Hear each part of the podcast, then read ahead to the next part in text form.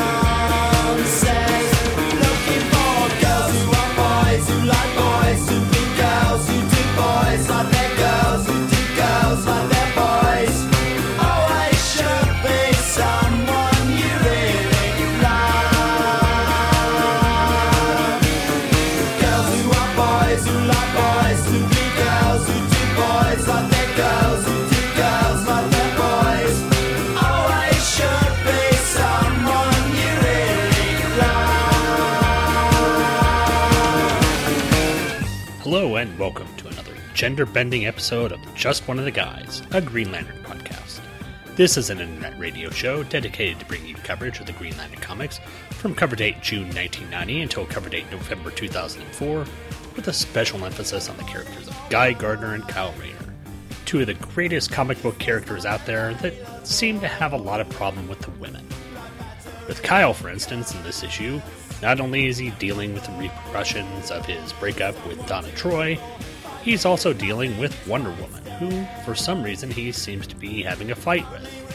A knockdown dragout fight. With spanking. Well, maybe not spanking, that's just me wanting to have some issue. But uh, they do have a fight, and it's kind of odd because you wouldn't think that heroes would be fighting. I mean, this isn't a Marvel book, but eh, whatever. It's on the cover, and Wonder Woman's there, finally in her not downtown Julie Brown outfit, so that makes it entirely awesome. However, Guy Gardner is also having some female problems as well, in a little different aspect. Rather than having to deal with females, he's dealing with being a female. Yes, you heard me right. Guy Gardner is a woman. Yep, you heard me right. Tattoos and all, big boobs and all. Guy Gardner wakes up one morning and, and discovers that for some reason he's been transformed into a rather curvaceous female. Of course, he's still got the red hair, so there is that. Of course, we don't know whether this is a part of his new weird alien DNA or whether this is some mystical thing, but we'll find out in the book. Plus, I've got a few more emails from some of you great listeners to get to, so I'm going to go ahead and do that. Of course, right after I play a couple of promos for some great podcasts, which I'm required to, being that I'm a part of the new Two True Freaks network of podcasts. Listen to it over at twotruefreaks.com. But after the promos, we'll be getting into letters and Green Lantern number 73. Girls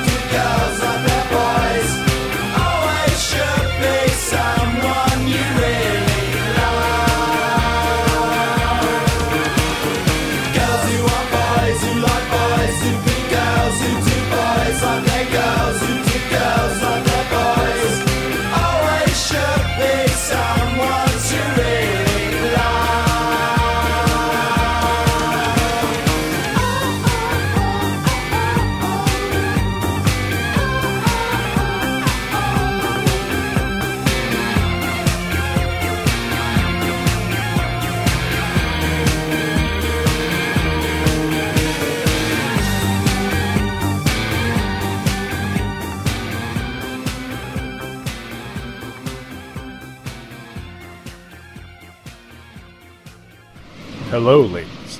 Listen to your man. Now listen to me. Now listen to your man. Now listen to me. Sadly, he isn't me. But if he stopped downloading lame ass podcasts and switched to Two True Freaks, he could learn to sound like me. Look down, back up. Where are you? You're on the Enterprise with a man your man could sound like. What's in your hand? Back at me. I have it. It's a long box filled with comics that you love. Look again. The comics are now episodes. Anything is possible when your man listens to Two True Freaks and not lame asses. I'm on a tauntaun. Throughout its history, people have found this place disquieting. Strange and unexplained phenomena run rampant, so much so that it's been called the city that lives by night. And the city that lives by night needs a darker form of protector. Black Talon. Please don't kill me! You tell them all. Nocturne is the Talon's hunting ground. Your kind had best look elsewhere for prey. Nightbreaker. What was this? Some sort of joke? No! Gloria, this sounds crazy, I know, but she did shoot me. Something happened. I'm still not sure what, but people don't recognize unless I truly concentrate on their wanting to see me. It's like I'm invisible. Ferryman. The ghost you refer to have done more for me than you two have. They've given me my sight back. They've given me better than my sight back. Dreamcatcher. Witches, warlocks, mages, magicians, shamans. Call us what you like. It's all the same. We've helped when we can, eluded those too ignorant to understand that magic isn't evil. And it's made us sensitive to others who have magic running in their veins. A quartet of heroes standing together must face a new menace. This can be painless, you know. You ain't putting the fronters on me, slag. Just take your shot, yeah? I was hoping you'd say that. Who is going to use the roughest elements of the city? You that rose red bitch? That's right. I'm not even mad at you for adding the bitch part. Cause I am. And I know you guys are some of the nastiest, toughest, roughest, meanest bastards in this town.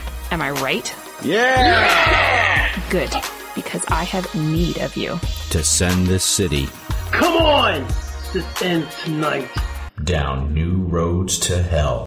New Roads to Hell, the first Shadow Legion adventure by Thomas DJ. A new novel coming soon from Airship 27. For more information, including character sketches and behind the scenes information, visit the Nocturne Travel Agency at welcometonocturne.blogspot.com and airship27.com. And we're back. And what you just heard there was a new promo. A promo for a good friend of mine, Mr. Thomas DJ's book, New Roads to Hell, which should be coming out later this year. Tom got a cavalcade of podcasting excellence to get together and read a little bit from the book and kind of give you an idea of what it's going to be about. So definitely when that comes out, go check it out. And definitely go to the Nocturne Travel Agency at Welcome to Nocturne to go check out what Thomas is doing with this book. Thomas is a brilliant writer. I'm glad to have him as a friend. I'm glad to have him on the show. And anything I can do to promote his work, I'm more than willing to do it. So go check out Welcome to Noc- Nocturne, if I could speak. Speaking of speaking, you're going to have to listen to me do it for a little while longer as I'm getting ready to get into one of my favorite parts of the show emails. You've got mail. Pattern baldness. And I'm going to start out with a few letters from my favorite Canadian letter writer, Mr. Scott Davis. And to tell you how long it's been since I've read letters, this one came in around May 21st. And Scott says, uh, he's talking about Zero Hour at the title of the email. And he says, Hey, Sean, despite the terrible news in Oklahoma City recently, and he's talking about the tornadoes that came through here around the middle of May, so things are doing okay. Luckily, nothing happened here, but it's all good. He continues, said, I had an email prepared for the zero hour issues that I wanted to send to you. I knew it was I was coming up to these issues for Green Lantern and Guy Gardner, and since I never really actually read Zero Hour, I thought I'd get the issues to find out what was going on. Thanks for recommending Michael Bailey's view, Views from the Long Box, episode 81, with Mike and Shag. It was excellent. They provided great insight, and it's a must listen for anyone tackling Zero Hour. Yeah, Mike and Shag did a good job giving you a pretty much an overview of Zero Hour, and despite Shag's distaste for the book, I, I think it came across very well. But Shag has distaste for a lot of things, and he'll openly voice it, so be be accustomed to that. Uh, Scott continues on. I don't have any specific notes about these issues 4 through 0, but I'm glad I read it to keep up with the continuity of Parallax, Guy, and Kyle. Overall, the story was a bit complex because there are a lot of characters and a lot of things going on within the five issues. But it was interesting to find out that Parallax was the main villain and Kyle plays a big role in defeating him, which legitimizes Kyle's status within the DC universe. I do have some notes about Green Lantern number 55, Guy Gardner Warrior 24, and both the Zero issues though. Green Lantern 55. Kyle and Major Force's battle at the beginning is great. There's no question that Darryl Banks incorporates a lot of the WWF moves in these panels, especially the blow from the top ropes. Yeah, I think I remember commenting on the fact that it looked like a lot of wrestling moves they were doing, a lot of chokeholds and stuff and that. So maybe uh, Banks got uh, his ideas for fighting from watching some of the old classic WWF shows. You never know. You might laugh, but I actually had no idea that the weird green item was going to be revealed as Kyle's lantern. I'm a little slow sometimes. Even though it's labeled as a zero issue, it doesn't tie in until the very end when Superman and Metron show up. I really enjoyed your part, enjoyed the part in the issue that reviews the Hal Jordan events, and the art throughout the issue was excellent. Good issue. Agreed. Um, leading up to the zero issue, it was nice that. Well, I don't know. It's kind of uncommon that it, it went from this whole idea of Major Force tackling Green Lantern and Kyle's loss of his the love of his life directly into this big event thing where Kyle has to be the hero. I think it I think it kind of jolts him out of that and we're taken away from the whole him having to grieve thing that we'll eventually get back into later issues. Scott continues on saying, Guy Gardner Warrior number 24. Did I miss something? Because how did Guy all of a sudden appear in Coast City with Supergirl, Batgirl, and Steel when he was literally just in the fun with the fun gang in the jungle last issue? Yeah, that was a pretty jarring jump as well. I, I have to admit that, but uh, he had to be in the Zero Hour storyline, so they had to connect it in some way, and they just pulled him out of that one issue and put him in this one. So there you go. I do agree that I really enjoyed the different art for each time period, and I think the Paraback drew the best looking Kari Limbo so far, although my Kari Limbo knowledge is limited. Uh, all you need to know about Kari Limbo is she's a whore. Too bad she explodes to death in this issue. No, it's not too bad. She's a whore. Interesting that Hal Jordan is on the cover because I thought it was well known that he had turned into Parallax by now. This was a good issue, and I liked how the pages turned white at the end, which ties in the Zero Hour nicely. Green Lantern number zero, this was a great issue with the fight between Hal and Kyle. Ron Marz has been really great so far. I thought it was strange how Kyle gave up his ring pretty quick to the killer Hal. I thought Hal was being manipulative on purpose with the fake tears, but in the end, I think he was actually being honest and believing he was doing it the best for everyone. Uh, the end with the, I'm sorry, the end was great with the Oa being destroyed and Kyle flying off to space, telling everyone that they better get used to him being the one and only Green Lantern. I'm kind of of two minds on the whole Hal Jordan thing. If they're going to make him a villain, make him a villain. Uh, he tries to be redemptive. He gets redemptive story arcs far too often, and I think he finally kind of redeems himself in Final Night. And with that, you would think his story is over, but they just can't seem to get rid of him. And as everyone obviously knows, he came back again. So they gave him closure in Final Night, which I just actually read for some upcoming shows. But I don't know. If he's going to be a villain, he needs to be a villain. Uh, I don't think it makes him a more interesting character that they give him this sort of out that he can take and kind of make people believe that he's actually doing things for the greater good. Because essentially he's doing things for his own personal self interest. But that's just me.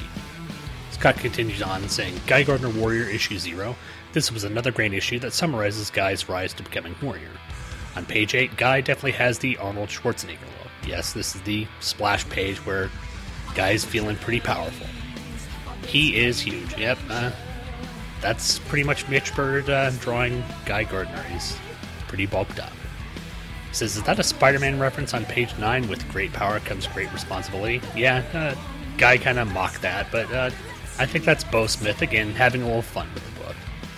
You and Thomas were hilarious. The birth of the hellish offspring on page 18 was absolutely disgusting. I'd like to find more about this little dude, though. He has been slaughtering everybody. Great issue. Well, if you don't know by now, the little guy who's been slaughtering everyone is Dementor, and you'll get to see him in a couple of issues here. I think issue 25 he has a big cameo, so get used to the creepy little guy who likes to slaughter people because he's still. Finally, Scott says, Overall, I really enjoyed these issues. I think the combina- combination of Marz and Smith on each of these titles is excellent. You mentioned the thought of joining Facebook in the future. Done that. And I think I'm as old as you are. Very sorry. so I really don't think it's necessary. Well, sadly I did it, so I'm there. But if you want to reach out to the younger crowd through social media, it's probably the first place to start. I've also noticed that you mentioned the Guy Gardner Collateral Damage miniseries a few in a few podcasts. Do you have any plans to review it for fun? Your reviews of bad issues are hilarious. Well, thank you, Scott. Uh, yes, my I appreciate the fact that you like my reviews of bad issues, but I don't even think I could bring myself to review that piece of track. That was just awful. I I read that because I had. Uh, I'll go ahead and say I didn't even buy it. I had a CBR of it, and even though I got a CBR of it for free, I wanted my money back after reading that. That was not fun. But Scott finishes up saying, "Thanks, Sean Scott." Well, we've got another letter from Scott. I'll go ahead and get to that. It's entitled "Trying to Catch Up" and a familiar face in GL20. It says, "Hi, Sean. I have to applaud you for getting your shows out weekly. I'm trying to catch up on the issues though, but it's tough. I'm almost there though. Uh, thanks. Uh, I know that when I took a little vacation, I wasn't downloading shows for about a week, and they all piled up, and now I've been listening to podcasts pretty much nonstop to try and get caught up. So I feel your pain, Scott. He says, also, I don't read. I know you don't read the current Green Lantern, so it won't be a spoiler if I tell you who Geoff Johns wrote to his final issue, number 20. The always lovable Nort. Hey, alright. I'm glad to hear that Nort made it there. Apparently, he was presumed dead the whole time, but he shows up in a panel with Guy, and it is great. It's nice to see him again, especially in a Geoff Johns last issue where he'll be remembered forever. Keep up the great work, Scott. Scott, I'm glad you cued me into that. I've been looking around my LCS for a copy of Green Lantern 20, and if I can't find it, I may have to go and search eBay or whatever for it because yeah, uh, the fact that uh, Johns finally decided to break down and put Nort in his issues just makes me happy. It it makes me feel good that the DC universe, you know, can do something a little fun with it. I saw the panel with Nort back in there, and it's uh, that's just wonderful. It, it, makes me happy again. Finally, we've got one more letter from Scott to get to. This is about Green Lantern 56 and 57. Scott writes in, Hi Sean, I hope everyone's doing well in Oklahoma these days caught up in a few more issues of Green Lantern and have some notes I wanted to throw your way. Green Lantern number 56. When I started reading this issue, I knew for sure you'd have the Cantina music playing in the background of your podcast. Yeah, this was the one where Kyle ended up on the weird alien planet and, oddly enough, went into a bar where there are a bunch of weird aliens. Not reminiscent of any type of movie that I've ever seen before in my life. It was completely and totally original concept. Excellent stuff, he says. Wow, Kyle's getting laid by hot aliens already? Yep, Kyle's that much of a player. He doesn't waste any time. The errata suicide on page 19 was brutal. Yeah, the fact that uh, she took her life pretty much off panel and right behind Kyle was pretty horrendous. Yeah. Surprised they let it get away in the comic book, but uh, it was it was a different time. I wonder how it feels to have a girl commit suicide immediately after you have sex. Well, let me tell you, it's about. Oh, wait, that's better left for another podcast. I guess Kyle knows now. So it looks like Kyle's lost two girlfriends within three issues. Yeah, not a good start. Good issue, though. Yeah, um, Kyle doesn't seem to be having too many. Too, too much good luck with uh, girls in his book, so. Maybe he needs to stop dating for a while for the uh, sake of the fairer sex. Scott continues on Rebels, num- Rebels 94, number 1. This was an okay issue, but the art was a bit off, especially with Lobo. Oh, yes, the art was off. That was awful. The death of the aliens on their home world was brutal, but I like how Kyle punches Vril Dox out when he finds that he targeted aliens on purpose. Overall, it was pretty stupid to the end when Dox just points to one of the stars in the sky and says, That's your son. We had to read the whole issue just for that line. Well, I guess you didn't have to read the whole issue, but I did, and I appreciate you coming along for the ride. Yeah, Rebels, wasn't really a book that I was looking forward to reading, and if I had to read it, uh, I think I'd be a bit sadder. But thankfully, I only had to read that one-off issue, and yeah, it was kind of a waste for that one single line just to tell Kyle where he's supposed to be. Moving on, he goes to Green Lantern number 57. This was a good issue. I like the tough scene at the beginning where Kyle pays his last respects to Alex DeWitt. I wonder if he feels bad about sleeping with the hot alien while he was missing Alex's funeral. Well, I'm certain he feels bad about it, but, you know, at the time he was having hot alien nookie, so that was all fun. It's not mentioned in the issue, but I'm sure it's eating him up inside. I thought it was a bit weak of Kyle when he said he didn't do anything to help the lady on the street when the crazy hobo was harassing her. Don't remember that. Oh yes, the the you'll get more about that crazy hobo in later issues. I like the character of Radu Stancu already. I'm glad you mentioned that he'd be a recurring character in the series. He's a fun one. I I enjoy Radu. Coincidentally, I follow Darryl Banks on Twitter, and recently, on May 20th, he tweeted a picture of his Radu's coffee mug. Yeah, I remember the they had some of those out. They had some, you know, property stuff for the Green Lantern books back at the time, so that's kind of neat. He said he found it when he was doing his spring cleaning. I need one now. Eh, I'd rather have a Warriors coffee mug myself, but that's just me. I'm not a fan of storylines where people's minds are taken over by villains, so I'm a bit sketchy about where this is going with Simon, and I'm not sure if I'm too thrilled about the new Titans in this book. You, me, and Tom, DJ are probably on the same level. Continuing on, uh, Scott says New Titans 116 and 170. I picked up the two issues of the New Titans to help keep me up to date with continuity of Kyle. I'm really glad you asked Thomas DJ if it was worth getting the whole New Titans run with Kyle, and he basically said, hell no. I think it was uh, more profane than hell, but yeah, I'll give you that. Thomas just saved me a bunch of time and money. Thanks. I'm not a big fan. I'm not a big fan of when writers try to tell you how powerful the character is and how they how they tell you that you should like a certain character. On page 10, Arsenal says that Kyle is every bit as powerful as Hal Jordan was. The best part about comics is that you can show us through the art how powerful the characters are. This was a cheap way for Wolfman to tell the new Titans readers that Kyle is as powerful as Hal when he could just show them instead. I've also noticed that it happens quite often in comics, especially when writers try and tell you that you should like a certain character without the readers deciding for themselves. Yeah, I can't stand that when someone promotes this character and says, Oh, you're going to love this character. You're going to love Loose Cannon. He's amazing. You need to read this Nightblade character. No, we're not going to like him. Still bitter about Bloodlines. Tangent aside, Scott says, thankfully Kyle breaks free of the mind control at the end. Page 20 was hilarious with Kyle squirting green gummy resin over Donna. Well, I'm certain that's not the first time that Kyle wanted to squirt something over Donna. Ugh, there goes the explicit tag. I wonder if the scene was foreshadowing a future romance between the two. Again, the explicit tag. Issue 117 was a weird issue with Simon tormenting all the new Titans. In Kyle's part, we got to see a zombie Alex DeWitt playing the guilt card with Kyle. In the end, they help a strange alien called Minion, and Simon is down for the count. Okay, so that's where Minion comes from. He was the weird, beefy silver silver surfer character that we saw in the Siege of Zicharam or whatever. Makes sense now. I won't be pursuing any further issues of the New Titans after this. You and me both, Scott. You and me both. He finishes up saying, Thanks, Sean, and have a great week, Scott. Thank you, Scott, for writing in. I really appreciate you, well, I guess emailing from Canada really didn't cost all that much, but I appreciate you writing in nonetheless, Scott. It's good to hear from you, and thanks for writing in. The next letter comes from Ben Perlman, and he writes in saying, Caught up with the lanterns. He says, Mr. Ingle. You don't have to call me Mr. Ingle, that's what they call my dad. Wait, that's a Luke Giaconetti joke. I should have should have saved that for Luke.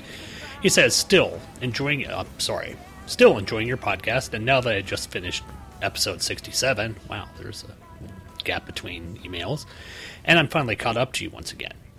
In your recent marathon of guest hosts was, fu- or, I'm sorry, your recent marathon of guest hosts was fun to hear as I listened to their podcast as well, and it's nicer when I'm familiar with their work." Yeah, it was nice actually working with. Uh, I did Tom Panarese recently, Thomas DJ, Michael Bradley. Uh, I actually had J. David Weeder on as well, so it was fun having all those guys on. I, I think I'm benefited by having guest hosts on, as it diminishes the fact that you're having to listen to me talk about this.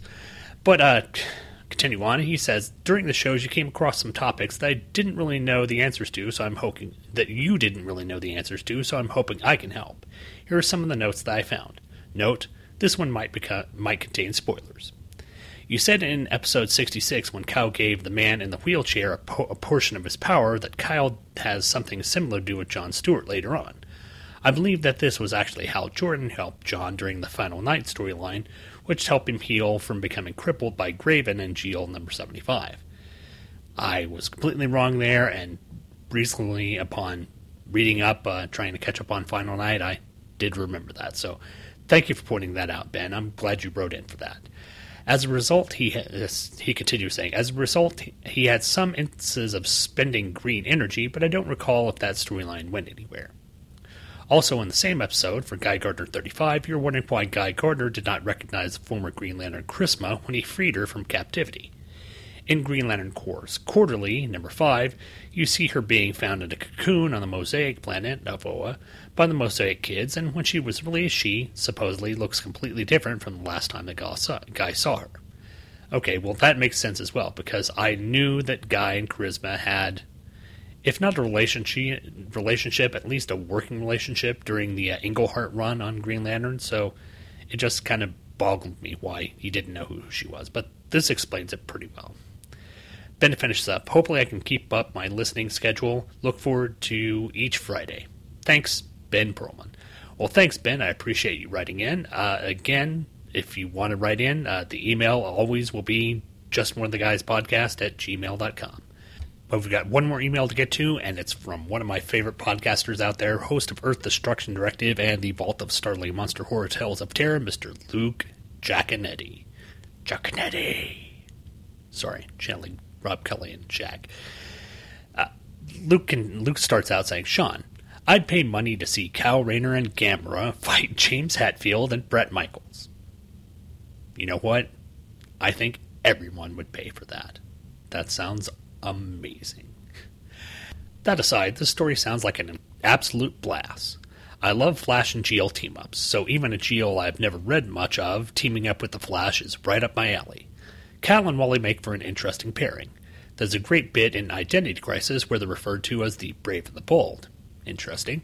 With the idea that they are somewhat reversed in personality from Hal and Barry.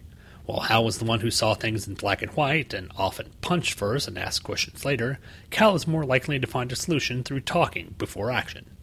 Similarly, as a scientist, Barry would look for a way to get out of a predicament by using his brain, while Wally was much more of a straight ahead sort of character. So they always seem to match up quite nicely. I thought Dave did had a really good point about Wally's misplaced anger. Hal Jordan was something of an uncle to him, so if you consider Barry as Wally's father figure. So this makes sense from a character standpoint, especially considering how Wally would not tolerate any criticism of Barry or his legacy. It makes sense. You've got this young kid stepping in as Green Lantern for a person that Wally basically grew up to know and love.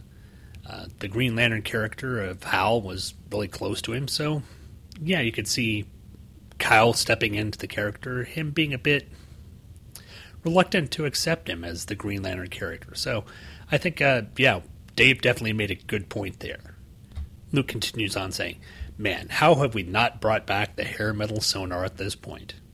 I, I hate to say it, Luke, but I think the hair metal days are sadly locked in the late 80s, early 90s. And it's nice to reminisce, but unfortunately, I don't think they're going to be bringing them back anytime soon. But who knows? Luke continues, said, I, I'd have him as a 90s meddler trying to regain the glory days and talking in passe rock lingo. This stuff writes itself. Okay, you've sold me on it. Geoff Johns, get on this. Sonar needs to be a hair metal person. Oh, I'm sorry. Geoff Johns isn't writing Green Lantern anymore. Too bad. Over in Guy Gardner, a clone of Guy fighting the patrons of warriors for an issue long fight. Yep, it's Underworld Unleashed, all right. Agreed. This issue was kind of hard to follow without having the actual comic in front of me to read along. Eh, even if you had the comic in front of you, it wasn't one of the best ones. The Prince of Space reference made up for it, yes. Anytime you can reference Prince of Space, that's always good to do. I enjoy boot blacking very much. Another reference of Prince of Space. I agree with you. Prince of Space is better than the invasion of the Neptune Man, but the latter does have the infamous Hitler building gag. If you don't know what I'm talking about, get yourself to looking at some Mystery Science Theater and the pretty bad invasion of the Neptune Man. There's a Hitler building in it that they blow up. It makes no sense. Continue on, Luke says, interested in seeing where we're going with this book insofar as the inevitable guy on guy action. Ugh, wait. I'd better sign off after that one. Luke. He says, P.S. Gamera is not only friend to children everywhere, he is also the guardian of the universe, the baddest turtle in the galaxy. So, why isn't Gamera blue then if he's. Oh, wait, I'm mixing my metaphors there. PPS, Luke says. I've seen Twilight entirely too many too too many times. I pity your soul, Luke, much more than I would care to admit. I would pay cash. To, I would pay cash money to see Morbius, the living vampire, rip the throat out of Edward Cullen. You know, I think everyone would love that. PPS, Luke writes. Dave mentioned dry clean only, which of course the only warning label that anyone pays attention anymore. I must have missed that. And PPPS or PPPPS, rail kills, huh? All I have to say is big, big, large, huge, buff plank chest, crystal McThorn body, blast hard cheese, slab bulkhead, Bob Johnson. Oh, oh wait. Ah, Space Mutiny. It was such a fun movie. And finally, PPPPPS. I sure would pay money for a lot of things in the sea mail, huh? Yeah, and I'm assuming with uh, having a new child that money's pretty short with you. Pampers and formula cost a heck of a lot from what I remember. But Luke, thanks for writing in. Thanks everyone for writing in. I really appreciate you guys sending me emails. It it makes it makes this job fun, and I really enjoy reading on the air and kind of having a sort of one way conversation with you. It's me talking to myself, I guess, which isn't all that odd. But let's skip that awkwardness and let's move on to the awkwardness of Green Lantern fighting Wonder Woman in Green Lantern number 73. Green Lantern number 73 was cover dated April 1996 with a release date of February 20th, February 20th, 1996. The cover price was $1.75 US and 250 Canada. The title was Hero Quest 3 Gateway. Writer was Ron Marz, penciler Paul Pelletier, inker Romeo Tanghal, colorist Linda Bentley, letterer Albert Guzman, associate editor Eddie Berganza, and editor Kevin Dooley. Our story opens with Wonder Woman in her bouncing and behaving hair stating that she's going to punish you. A statement that, given the right context, would probably please every male in this reading book and a good number of the female readers as well. However, the context is in the literal sense as she punches our title hero, Green Lantern, into a crate filled with fish. Kyle recoups himself and asks the Amazonian princess if it's his turn to do a little pummeling. Wonder Woman says not quite yet as she lassos the lantern and flings him into the side of a building. Standing over the down lantern, Diana finally proclaims that it's enough. Kyle gives a sly grin and ignores the cessation of hostilities, slams into Wonder Woman with a ring construct flail, and shoots ring construct bullets at the Themyscirian. Gaining the upper hand in the battle, Kyle ring constructs up an anchor which he chains Wonder Woman to, and drops her in the bay of Gateway City, much to the surprise of the onlooking dock workers. Meanwhile, in space, the last remnants of the Dark Stars prepare for their final stand against their unknown assailant. Colin Farrell, Ferrin Colos tells John Stewart that they've been through worse, as he's certain that they'll make it through this. John feels differently, but some kind words, as well as a little tonsil hockey from fellow Darkstar and Whoopi Marin, eases John's trepidation. Back in Gateway, Kyle sits atop a bridge contemplating his meetups with some of Earth's greatest heroes. Despite run ins with Batman, Robin, Sentinel, Captain Marvel, and now Wonder Woman, he has a better idea of what it means to be a hero, but not the big picture. Kyle wonders if the breakup between him and Donna might have something to do with him being ill at ease, but just as he's about to contact his former girlfriend, Wonder Woman, all fresh out of the water, walks up behind him. You see, the entire fight and supposed murder of Wendy was all a ruse to try and bring out three alien criminals that crash landed near Coast City. And to no one's surprise, the ruse worked as the trio of aliens break into Dynatech Lab and make off with a warp prototype thingy to power their crashed ship. However, Diana and Kyle are there to stop them from making off with the technology by participating in the book's prerequisite amount of Fighting McFightenstein, copyright Andrew Leyland 2011, all rights reserved. Wonder Woman makes short work of the two massive coons, while Kyle tries to reason with the female Skyan. Shiken, whatever. Somehow this time, the Captain Marvel approach doesn't work as well as expected, and Kyle gets a boot to the head from the female felon. Trying to contain her, Kyle places a ring construct cage, forcing her to activate the prototype warp field thingy, which will trigger a massive explosion. But before things can go all kablooey, Diana leaps upon the device, shielding it with her body. The blast is enormous, but Wonder Woman comes out relatively unscathed, with the Scythian female flung over her shoulder.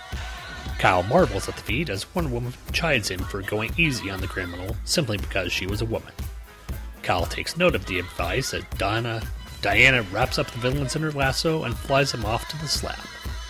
Thanking her for the advice, Kyle lands on a rooftop to contemplate his situation. Even though he's learned each from these heroes that he's met, he still feels like something is missing. But since he's on the West Coast, he might as well take a little time for himself. Maybe even visit with his estranged mother. But all of that is broken up by the one person that he didn't want to deal with Darkstar and former girlfriend, Donna Troy.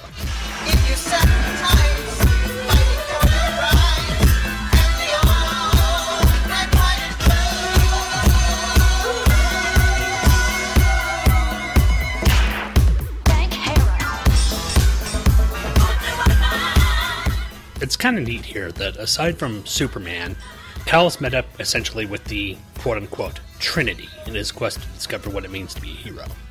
And the next issue seems to be setting up for something big with the character. Not only in his dealings with Donna, but also his dealings with this unknown person or persons who are killing off the Dark Stars. Although I personally felt for a long time that Kyle has taken on the mantle of Green Lantern and done it well, now he's going to be able to officially show it off. And I think with issue 75 coming up, they're trying to lay the groundwork for Kyle being the one Green Lantern in the DC universe. So we'll have to see how this all turns out. But overall, I enjoyed this issue. But let's go ahead and take a look at it uh, in a little bit more detail as I go through my notes for it. As usual, starting with the cover, and it's a very dynamic cover. It is limited by the fact that it doesn't have a background, but it's an action fold cover, so it's got the sort of explosive uh, speed lines coming out from behind Wonder Woman. But finally, we get a cover that, well, not finally, but we get a cover that actually depicts something that's going on in the issue.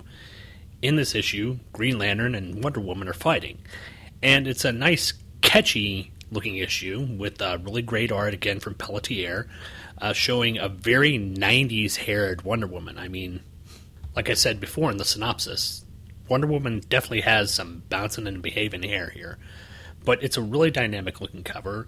Uh, the fact that these two heroes are fighting kind of would draw a person in if they just saw this on the spinner rack or they saw it in their. I guess you would. I don't know whether you'd still find them on spinner racks, but if you saw them in your local comic book shop, this might uh, lead you to want to pick up this issue. So, good cover. And moving into the book on page one, again, Pelletier does a great job with drawing women. Uh, Wonder Woman looks very sexy. She looks very feminine, but she also looks very physically threatening. But she doesn't look overly muscled, as she kind of did when Mitch Byrd was drawing her. Really great looking female character, but I swear about 25% of this splash page is made up of Wonder Woman's over the top curly hair. It's just. It doesn't suit the character, in my opinion, but I guess this might have been her look at the time, so there you go. Page 3, panel 4. This is something that I liked on Wonder Woman. Uh, the fact that her boots aren't high heeled. And it's been sort of a point of contention with uh, female characters or female superheroes that they have to wear ridiculous, over the top, high heeled stiletto boots or whatever. And I don't think that's in any way practical, and I don't know whether this is a change for this Wonder Woman, but I do like the fact that we're not seeing Wonder Woman running around kicking people in high heels. However, the art is a bit off on this panel. Is from a distance.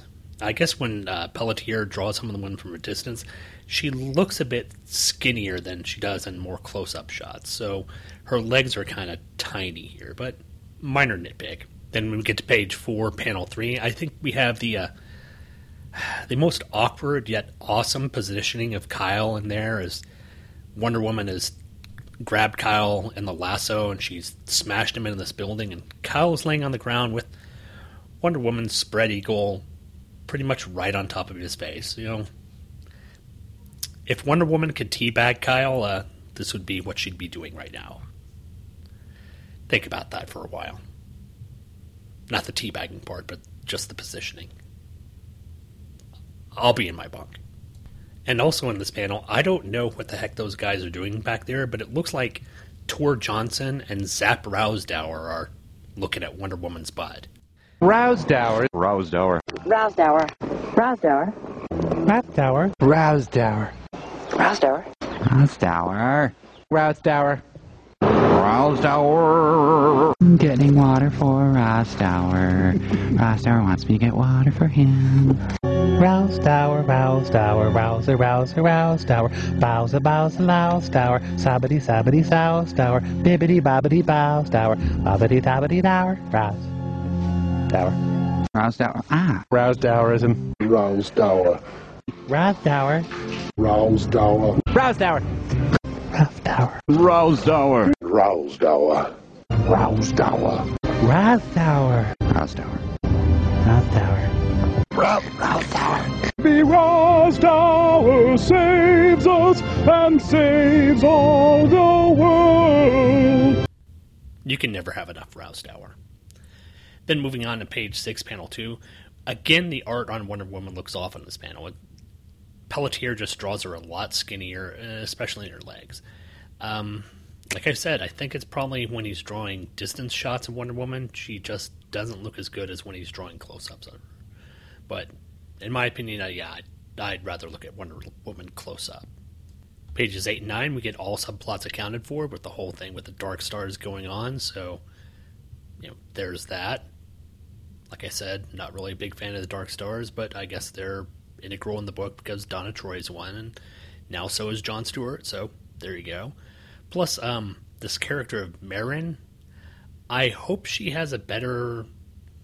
Well, I hope she has better luck with John than the last uh, strange colored alien did with John because that could get awkward really quick. Moving on to page 11, panels 3 and 4. After some introspection and an internal monologuing from Kyle, we get a wonderful little shot of Kyle who's been sitting on top of this bridge, just kind of freaked out and his eyes going really wide in the mask as Wonder Woman has put her head or put her hand on his head and sort of, you know, done that tossing of the hair thing. And, you know, he's just, uh, just the look on his face, the expression is very shocked and it's uh, depicted really well with just the whiteness of his eyes uh, through the very green crab mask. It's a neat, neat image here. But what's even better is the next uh, panel with Diana all dripping wet, and her hair finally sort of lost a bunch of its buoyancy, and because of it being wet. But that is a uh, really nice panel of Wonder Woman. Uh, yeah, I'm I'm just uh, I'm just amazed with the uh, way Pelletier draws the female form, and it's it's really nice in this book.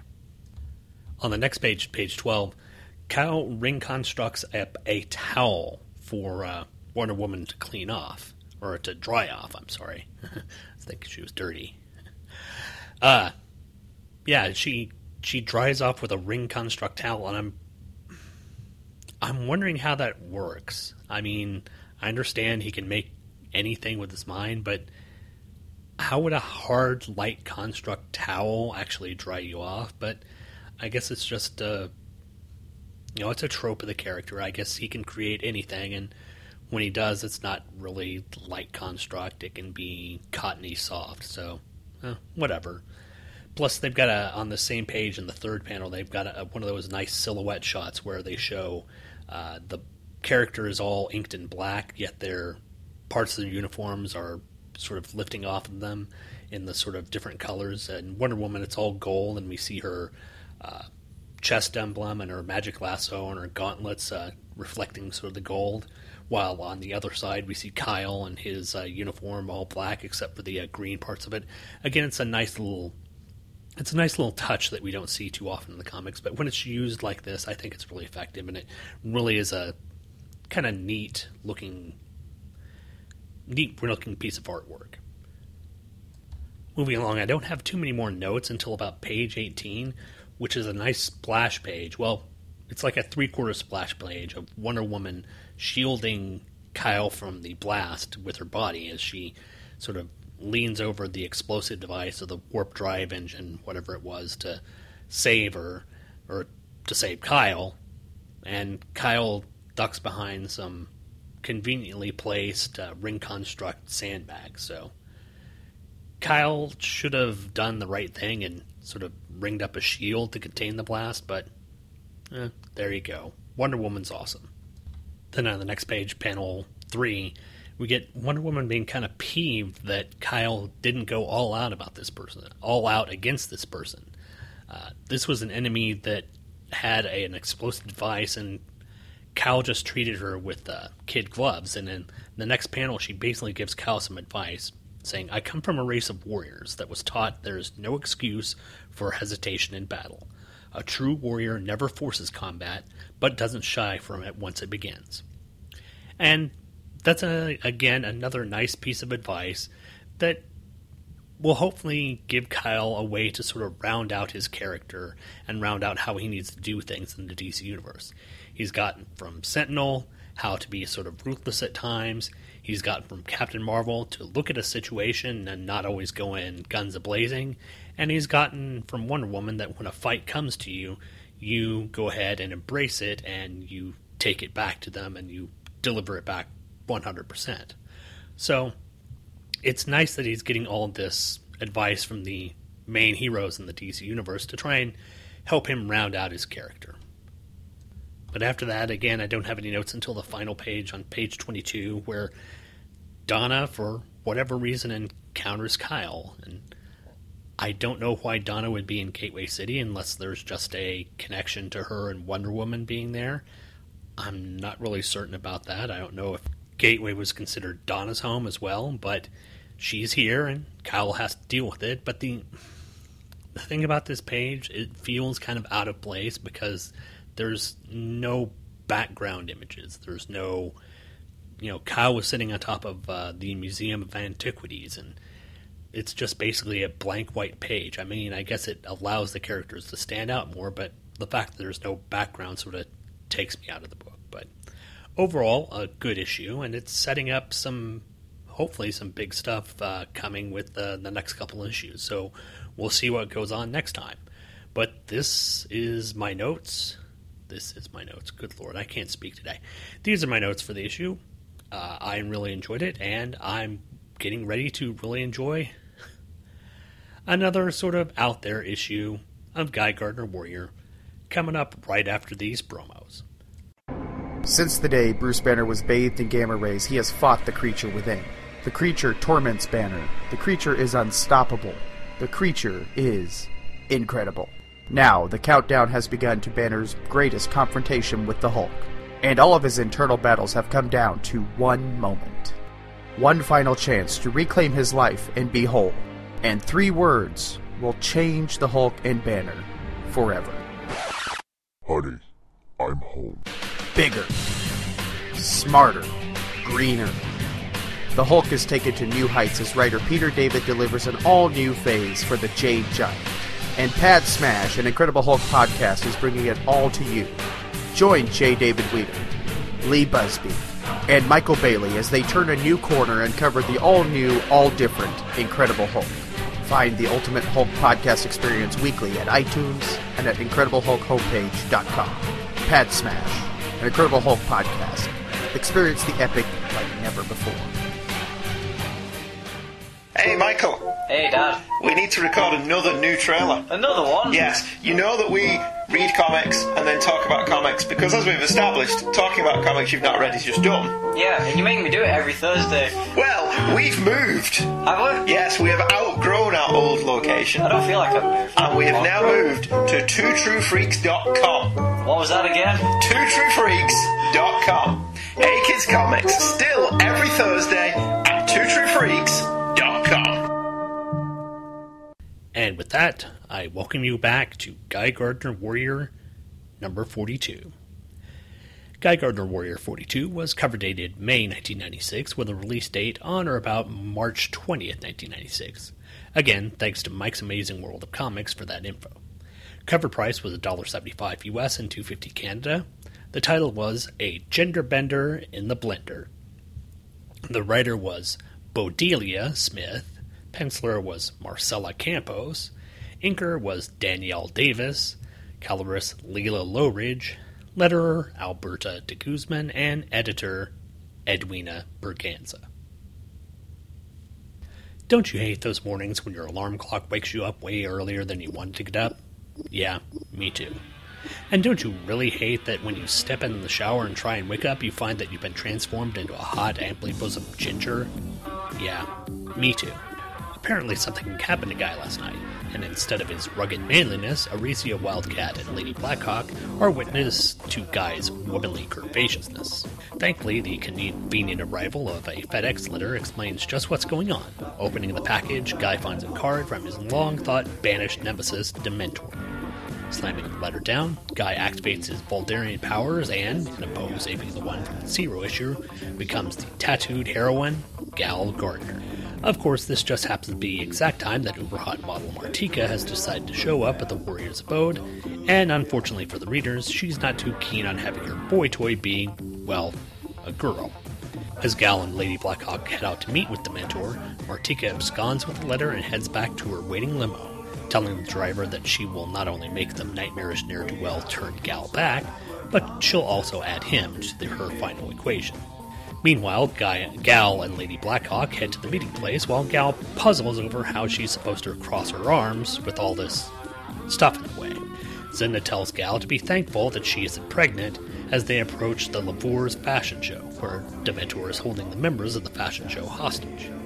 While a tentacle terror snaps necks and monologues about his plans for a transformed gal, our hero rappels from the chopper to the roof of the building and finds a note on the door, bidding him to meet Dementor in the ballroom, waiting for the pun to take effect. As Gal kicks in the door, Martika uses her mental powers to try and control Dementor, but something seems to be blocking them, so the secretive supermodel makes a call to her mysterious benefactor. Cut then to said ballroom where the standoff between Gal and Dementor begins. Dementor threatens to kill all the hostages if Gal doesn't give in to his demands, and rather than risk of killing all the beautiful people, Gal gives in to Dementor's wishes.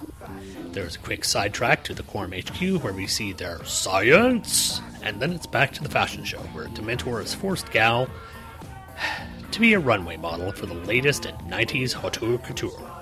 However you pronounce that. However, the humiliation is cut short by the entrance of Martika and her bodyguards, who demand Dementor change Gal back to Guy. Dementor says no ties as he's immune to Martika's mind whammies now that he's got his adopted father, Mudaka, around. Too bad Mudaka isn't immune to bullets, as Martika's bodyguards riddle him with gunfire. As Dementor is distracted by the murder of Mudaka, Gal ditches the French made outfit and releases hostages, while Martika zaps Dementor with a quorum enhanced mind blast. After having Dementor turn Gal back to Guy, Martika tries the same psionic attack on Guy, but his link with the just arrived Verona keeps him from becoming hexed. Realizing that discretion is the better part of valor, Martika and Dementor poof off to parts unknown, as Verona tells an uncomfortable Guy that her bond with him is eternal. But that eternal thing might just be put to rest, as the final panel shows Martika, flanked by all of the warrior's villains, ready to take him out. Although this episode wasn't quite as humorous as the Parabec issue last time, but really what could be, this stuff has some good comedy beats to it. Having Guy, being written by Beau Smith, the manliest man in Compton, turn into a female is an interesting concept that plays on the gender roles of the time. basically the men were always beefy, muscular people, and the women were always these svelte, little, overly top heavy women. Uh, the fact that they sort of switch roles around is kind of amusing. And even though Beau Smith strikes me as a truly manly man, he never comes off in this book as misogynistic or demeaning to the ladies. I mean, there are some comedy bits about you know having to deal with the problems of female organs. Yeah, you know what I'm talking about. It's never meant in a demeaning manner or a sexist manner, as as far as I can tell. I think all of this is meant to be in good fun, and it really comes off that way. But we'll go ahead and take a look at the issue itself as a whole, starting with the cover, uh, which is Joyce Chin and Dan Panison, I guess, or Panasane. I don't know how to pronounce that last name.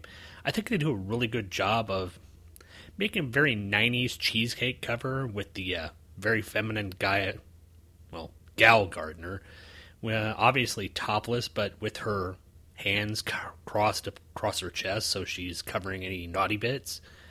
Of course, the hands are morphed into the giant uh, Guy Gardner guns, so they're so they're not only doing the sort of sexiness of the uh, super hot model thing, they're also doing the manliness of the giant big guns that are the aesthetic in the Guy Gardner book. Um, the only problem I really have with this is Chin's face of Guy, although it is changed from Guy's regular look, looks a lot like Arisia, except for the pointy ears. It's I guess it's not the best face out there, but you can definitely tell it's a different looking guy, and we'll get more into that in the uh, issue. Page one, it amazes me how asleep do you have to be to not be able to notice that in the middle of the night you've been changed from male to female?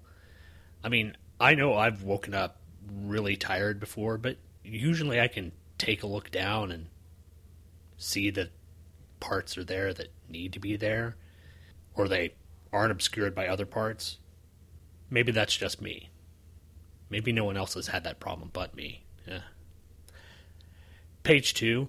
I know it's only seven thirty in the morning, but why in the world are Wildcat and Lady Blackhawk in their uniforms? I mean, maybe they're early risers. Maybe Wildcat was out uh, patrolling the streets, but it seems kind of weird. Uh, Wildcat, we've seen him in civilian clothes, and you would think it being 7:30 in the morning, you know, they would have just gotten up. But maybe Wildcat's one of those people who goes to bed at you know like eight o'clock at night and gets up at five in the morning. So he's all dressed and ready to go by 7:30. Page three, we get probably some of the best Campos art that I've seen in the book so far. Uh, Guy as Gal Gardner looks really nice here, but she really does have the sort of 90s look.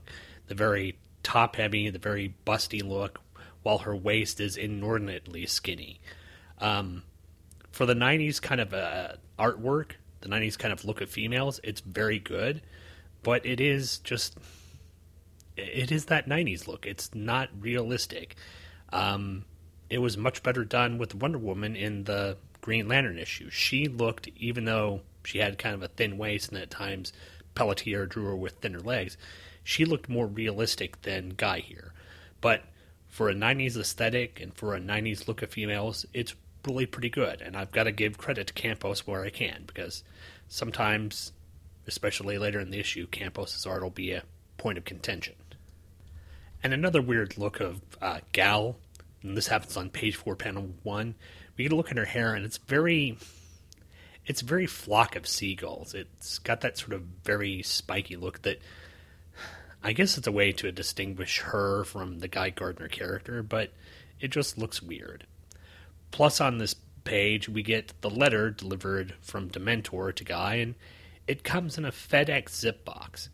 And I guess that's an easy way to make sure that it got there on time, but it does kind of smack of unnecessary product placement, even though I don't really think that they were going for product placement here. I guess it was just a way to make sure that the letter was delivered to Guy in a timely manner, and if it was them waiting to go get the mail, then it probably wouldn't have worked as well. So there you go. It's to develop develop the plot. I know priced my own self. Then on page five, panel two, we get the actual letter. I'm going to try and read it. It's sadly it's in the dadgum dark purple that this book is permeated with. So I'm having to hold it up. It says, "Dearest guy, I mean gal, by now you are freely experiencing your feminine side. I first wanted you to know that you that you have me to thank for your frilly situation. If you want to persuade me to change you back into your manly self, meet me at Lavour's fashion show. As always, come alone and wear something sexy. Ha ha ha ha. As you know, this is a trap. Your dream date, Dementor. So even though Dementor's been out of the book, he, he is one of Guy Gardner's big villains in this series. So you kind of expected him come back, but again, I'm really not up on the coloring here. All this dark look just really detracts from the book.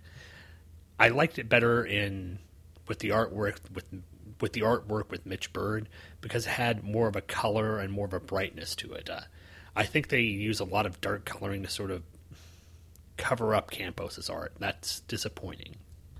However, on page six, I will credit Campos for doing this. He does a pretty good homage to the zero hour version of Guy Gardner, where he rips off his pants and is in the full warrior regalia. Except this time, it's obviously very feminine. Uh, the pose is pretty much the same. Uh, the tattoos are pretty much the same, except across the chest, they are covering her breast as a sort of bustier type thing. Uh, but it's pretty good artwork. Unfortunately, it's also, well, not spoiled, but there is a, the artist's signature down at the bottom. It's not as blatant as the Brank, Banks and Tanghal one that we got in Green Lantern number 50, but it's still there, and I'm pretty certain it wasn't there when they did the uh, same splash like this in the Guy Gardner issue number zero. So, good artwork here from Campos. It looks good. Uh, it apes the image pretty well, and it's a nice drawing. So, I'll give it to him here. Page seven. Uh, it's sad to know that Martika is not enticed by uh, Gal's womanliness. In fact, she's kind of disappointed that Guy has turned into Gal, and I guess that disappoints me because right now I'm imagining some hot Martika on Gal action. And wait, I'm sorry, I'm doing a review here. I ah, I got distracted. Maybe I won't get so distracted as we move on to page eight, panel four, where a Guy flies to meet Dementor in what else but an attack helicopter known as Airwolf.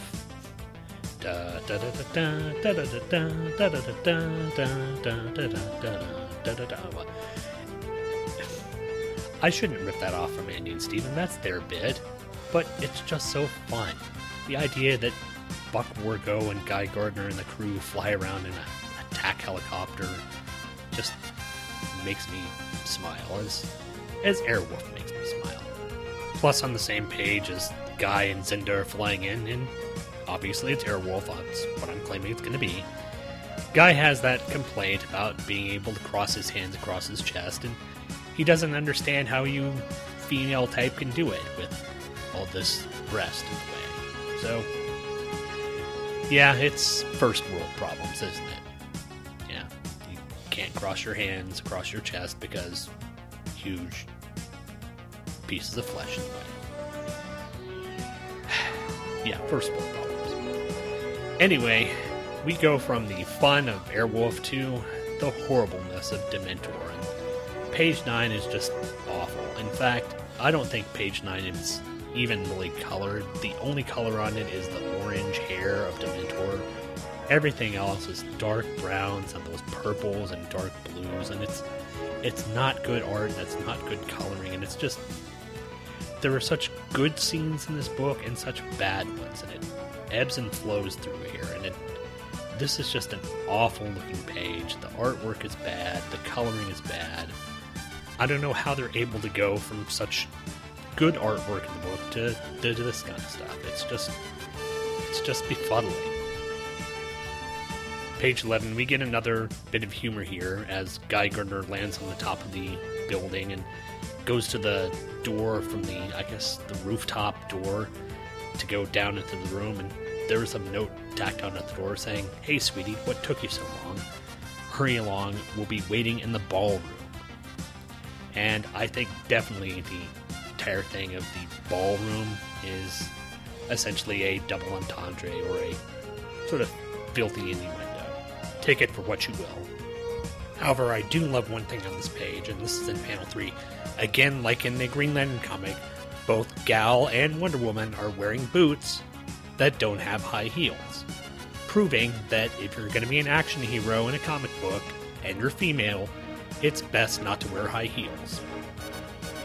Hear me, Arisia? I'm looking straight at you here. Page 12, again, we get more unseen character development with, with Martika that kind of leads you to believe that something might be going on with her more than just she's got these mental powers. And in the end, we do find out that she's been working for Quorum and she's basically setting up guys. So it's interesting that over the past couple issues, Beau's been able to lay out this character, and unfortunately, it's going to come to a close far too soon.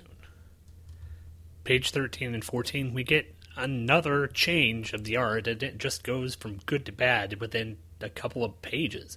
Here, the artwork is just off. The coloring again is awful, especially on page 14 with Dementor just being purple and blue, that just dark, almost fill type coloring. And on page 13, Gal looks. Her figure is really off. Her left thigh is bigger than her waist, and uh, she's just really odd looking. It's it's amazing to me that they can pull off really good artwork in this book, like they did on the first couple of pages with Gal, and then come to this and it just be so off. I don't know whether Campos get the can't get the perspective on his figure work down or what it is, but that it varies so much within the book just is really upsetting. Then moving to page 15, we get more quorum stuff, which I could care less about. I guess they're developing some new super soldier from Guy's DNA. Who knows what the heck that's about? Could care less.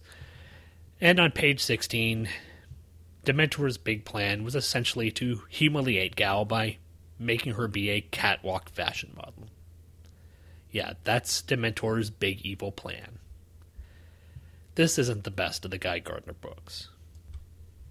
Page 17, the, the artwork improves a little. I mean, Gal looks a little bit more in proportion, even though she's in some overly ridiculous costumes. But it's a fashion show that's always going to have overly ridiculous costumes. But the coloring here is still awful. I who's the colorist on this? Lee Loughridge. Uh, I- I'm wondering if he's working today because hopefully he's improved some because this is really just not good at all. Moving on to page 18, panel 5, we get the return of Mudaka. You remember Mudaka, the sort of uh, strange shamanist character who brought forth Dementor? Yeah, we get him for all of two panels, and then he's gunned down by Martika's guards on page 19, panel 2.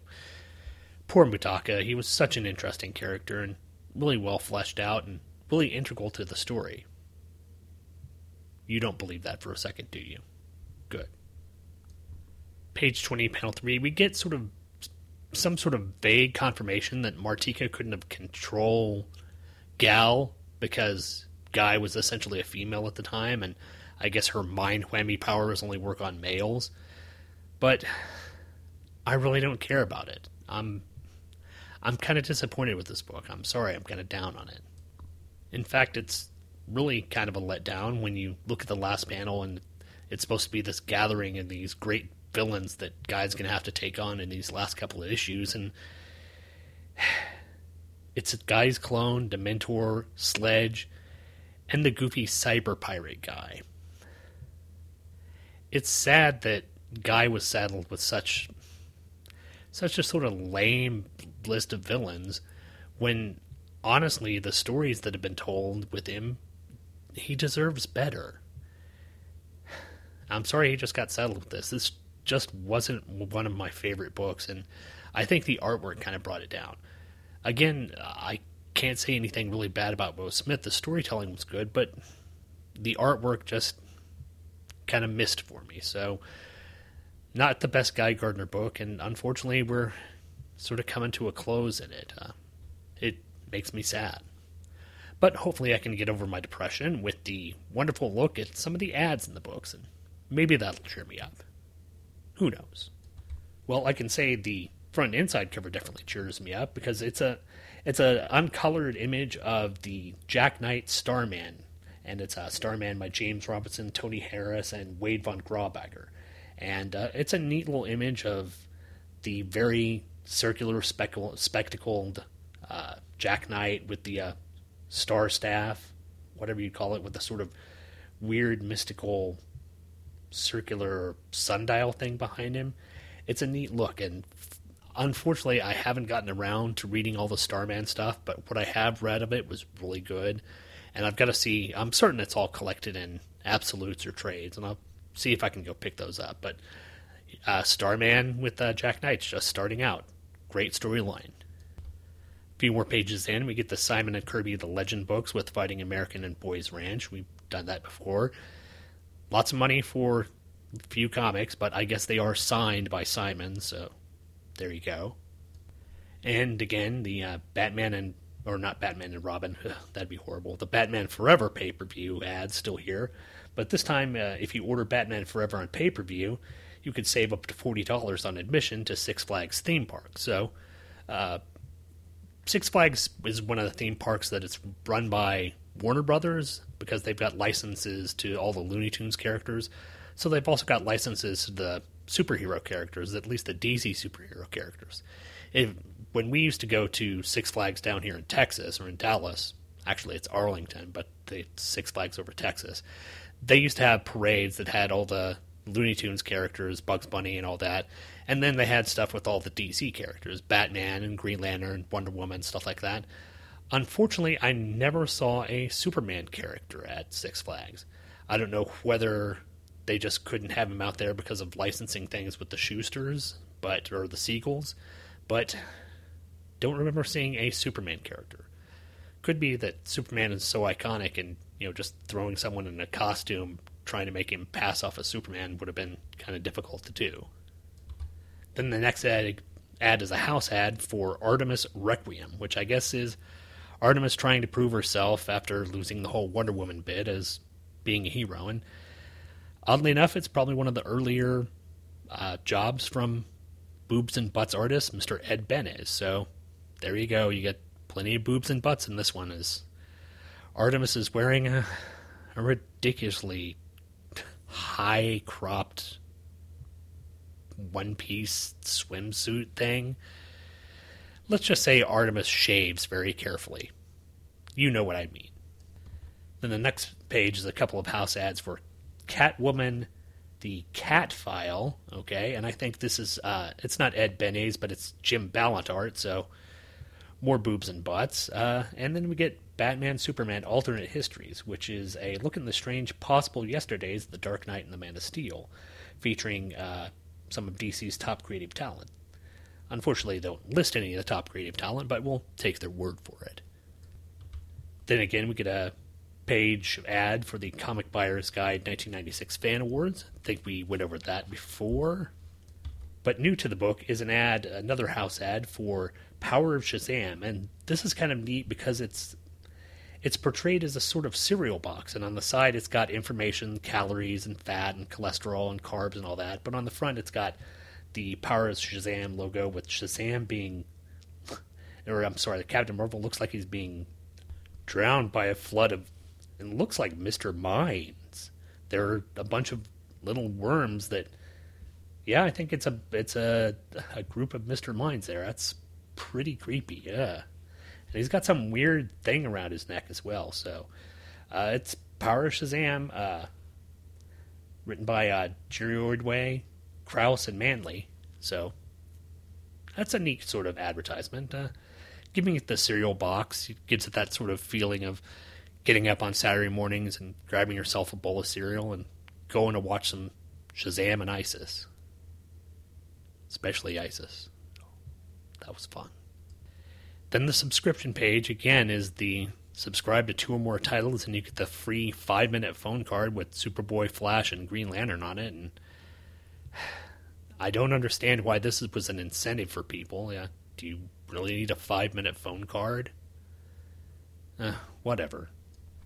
The DC Direct page uh, is advertising the uh, next annual that's coming up, which was the Legends of the Dead Earth annual. So we'll be covering that soon on the show. Luckily, Guy Gardner does have a second annual, even though his book was canceled before the annual came out. So at least he got two annuals. So there you go. The back inside cover is a kind of neat one, though. It's uh, it has the statement: "The world is simple. There's good, there's evil, and there's Batman, black and white." And this was, uh, I guess, four issue miniseries that had 20 stories done by some really great creators. Like, uh, I'll just go ahead and list them all. We've got Michael Allred, Simon Bisley, Brian Bolland, Howard Chaykin, Richard Corbin, Chuck Dixon, Neil Gaiman. Neil Gaiman writing Batman. Hmm. Archie Goodwin, Andrew Helfer, Klaus Janson, uh, Mike Kaluta, Teddy Kristiansen, Joe Kubert, Jim Lee.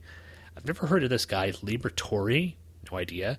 Ted McKeever, Frank Miller, always, and I think some of the artwork uh, that they have for this is Frank Miller.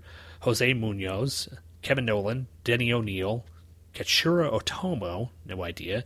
P. Craig Russell, Bill Sienkiewicz, Walter Simon, Jan Strand, Bruce Timm, Alex Toth, Matt Wagner, Kent Williams, Barry Windsor Smith, and George Zaffino. So a lot of good talent on this book. Uh, I would pretty assume I would pretty much assume that Batman Black and White, with stories and artwork from these people, would be just an awesome read. So who knows? But the back outside cover is glorious. It's one of these one of these rare computer games that was very set in its own time period.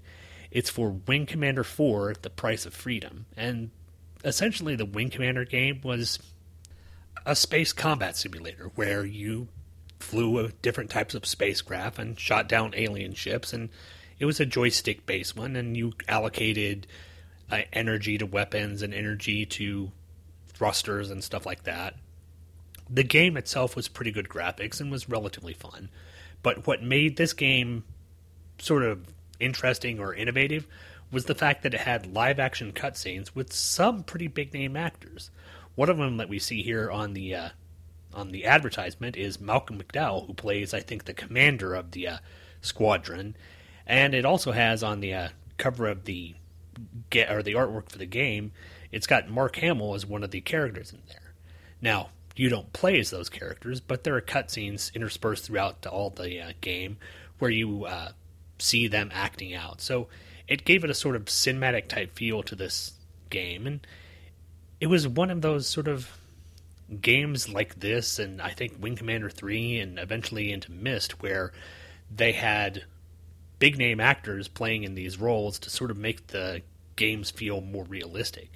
And with the advent of now better graphics and gra- better graphic systems, the whole full motion video thing has kind of gone by the wayside, and now you're very unlikely to see a full motion video in any modern video game. But for the time, this was pretty innovative and pretty cool. And to have what people would consider big name actors like Malcolm McDowell and Mark Hamill in a video game was pretty amazing at the time.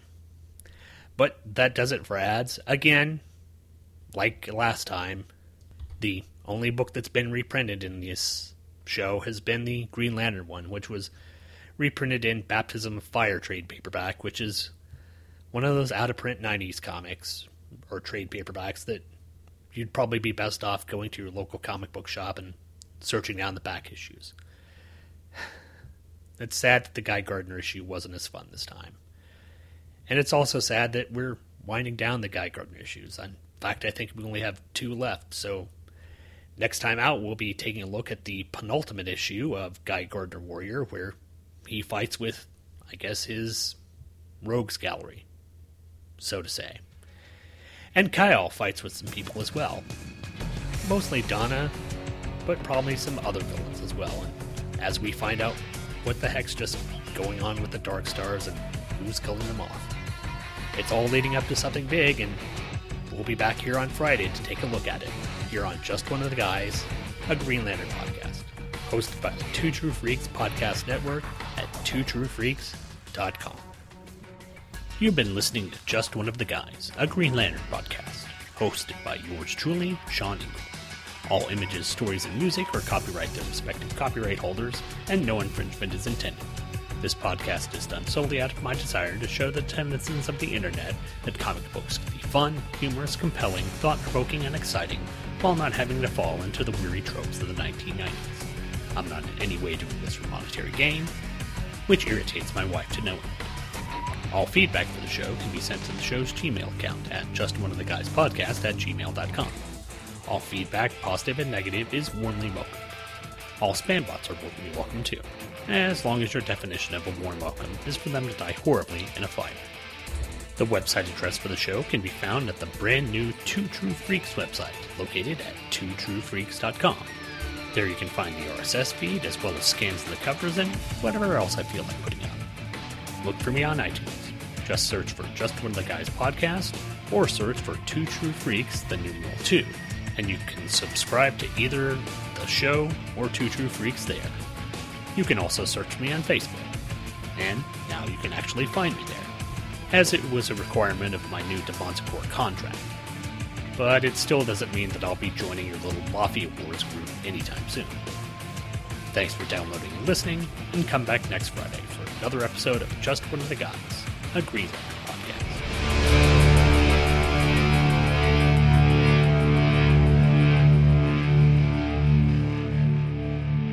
The opening music for today's show was Blur with the song Girls and Boys off their album Park Life. As usual, if you'd like to get this song or get the album itself, there's a myriad number of places you could go to get them. The best place to go, however, is to Amazon.com, and the best way to get to Amazon.com is to go to the link at twotruefreaks.com. When you go to twotruefreaks.com, look at the top of the page, and over on the left hand side, you'll see a banner for Amazon.com. Click that banner, and you'll be taken to Amazon, where you can go buy the album by Blur, download the MP3, or buy the CD. And anytime you go to Amazon.com through the link at twotruefreaks.com, a small amount of your purchase price will go back to help the Two True Freaks website. It doesn't cost you any extra, and it helps a lot in making sure that fine quality Devonzacor podcasts stay on the air. So anytime you want to do some shopping at Amazon.com, make sure you go first to twotruefreaks.com.